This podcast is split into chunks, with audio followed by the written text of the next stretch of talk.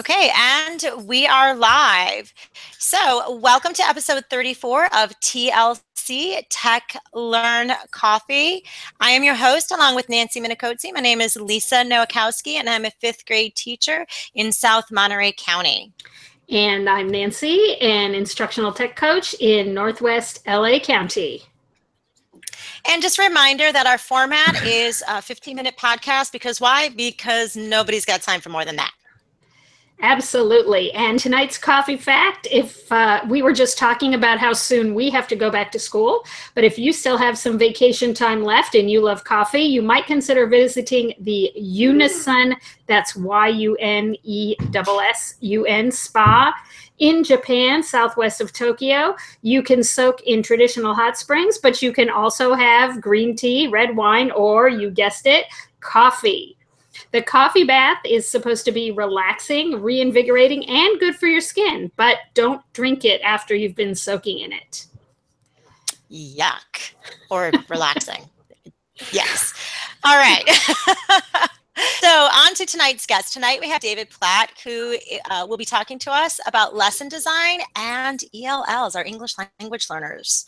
So, David, go ahead and tell us a little bit about yourself, who you are, what you do, that sort of thing. Well, um, first foremost, I am married to a beautiful woman. Her name's Stephanie. I have two children. Um, I love my kids. I have three dogs. Yeah, three three dogs. Yes, I had to count. I Have three dogs and um, a whole tank of fish. I am a teacher. I have been teaching for 17 years um, and teaching German for that time and also computer applications and uh, now computer science and i'm transitioning into teaching el as well. So um, i have i have been doing all classroom stuff uh, and tech related uh, tech related things with the with my curriculum in my classroom um, since day one back in 2001 and things were a little bit different back then but um, let's see. I also have a, co- a, coffee fact for you. I have had Kopi Luwak coffee, um, also known as poop coffee, right?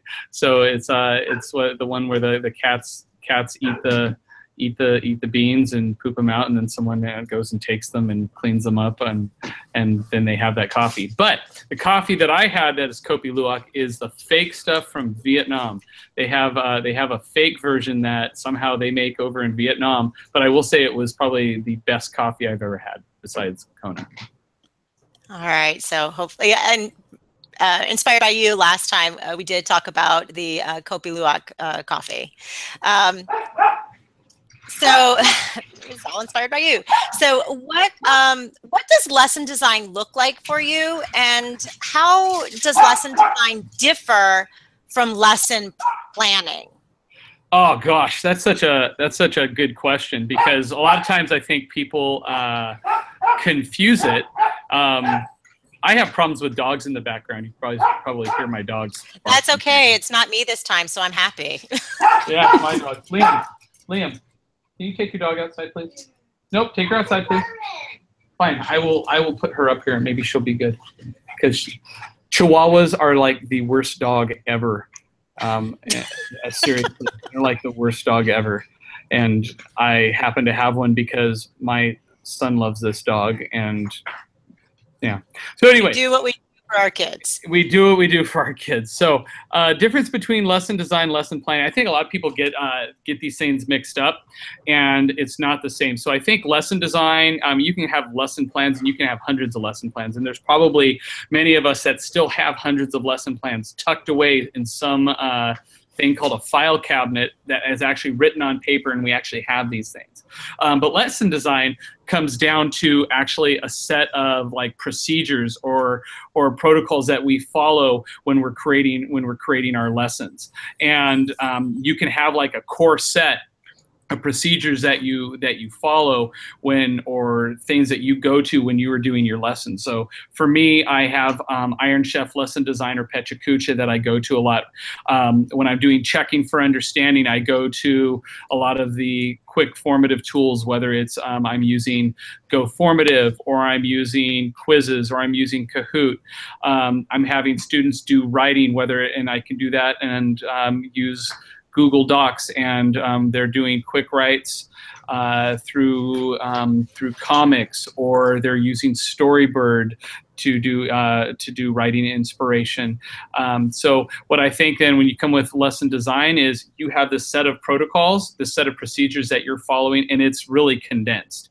Um, Jon Corippo says, hey, maybe you have um, between 10 and 12 protocols uh, that you that you go that are your go-to. I have probably about um, eight or nine protocols that I that are my go-to given protocols at any given time when I'm creating a lesson, and I can and I might and I might use those within um, a creating a lesson plan. So I don't have a hundred lesson plans anymore. I have my protocols, I have my procedures that I follow, and I mix and work those in uh, to create a lesson that is meeting the needs of the students. And I, that's what I think also a lesson plan doesn't do, as well as a lesson plan. It can be something from your book. Um, it can be something from uh, some uh, class that you're that you're that you're supposed to teach, and all the curriculum can be online. But there's still they're like pre-cut lesson plans, and they have pre-cut things that they're telling you to do, but that's not geared towards the individual learner.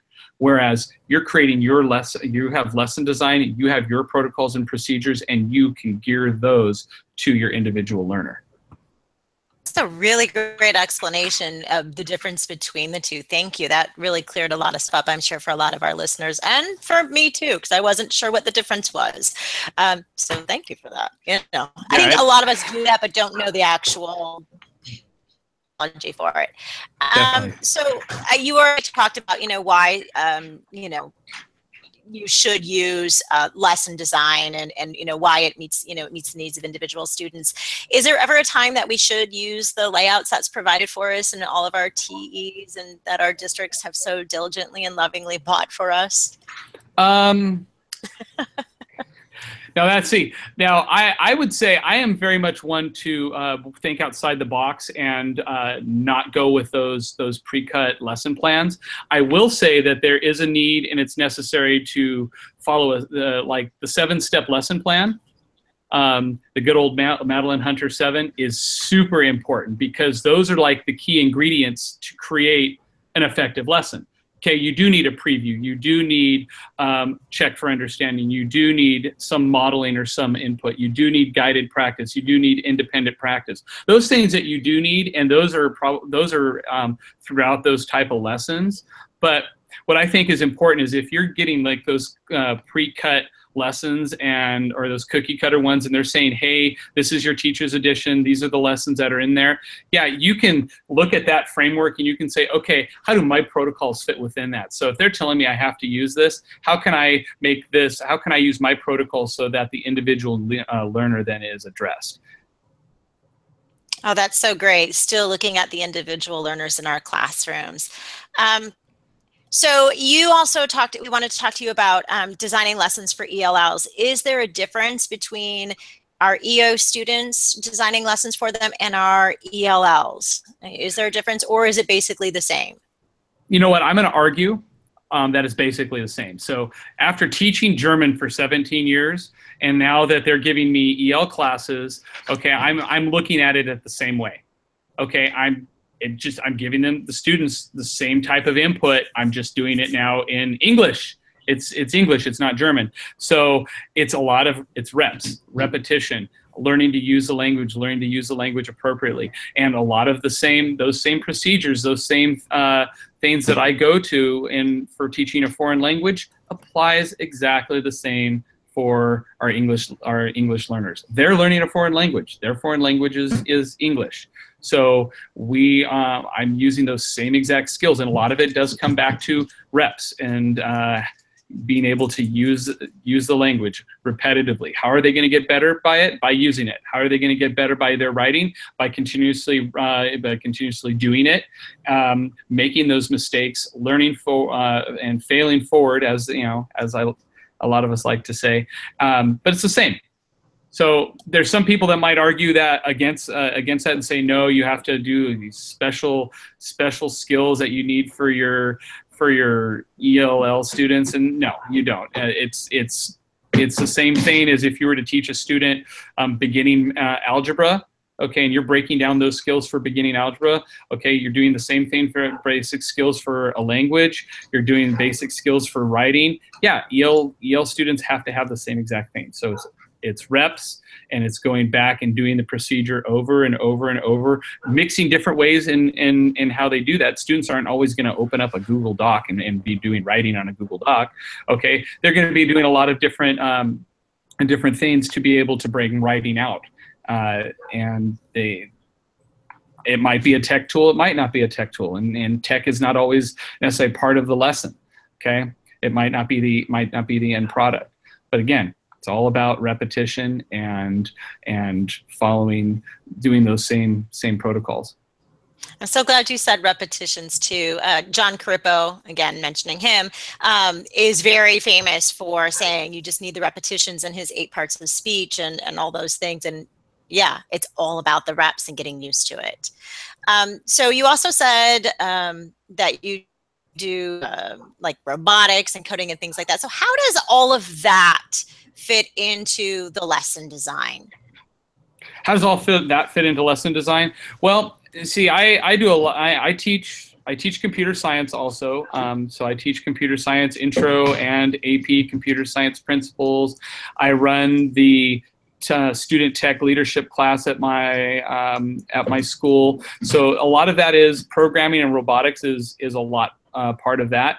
But programming and robotics is also can be a part of any of those curriculums. So uh, what I think of is, for lesson design, that's that be, that becomes one of my my go-to's that becomes one of my procedures is doing things for coding and bringing that into into lessons so uh, pseudocode is a super important way to teach students how to write okay students are um, writing down uh, the procedures what they want a uh, they want a robot to do. They put they put a robot together. Now they have to write the code for it. Well, they don't necessarily know know the code, but you teach them pseudocode, and pseudocode gives them the the starting point to actually do writing and they can do um, writing and then be able to talk about what they want the robot to do and then you can get into the whole programming aspect and um, bring programming into it uh, of, of what you the student you know the students are supposed to do with a programming language whether they're doing um, scratch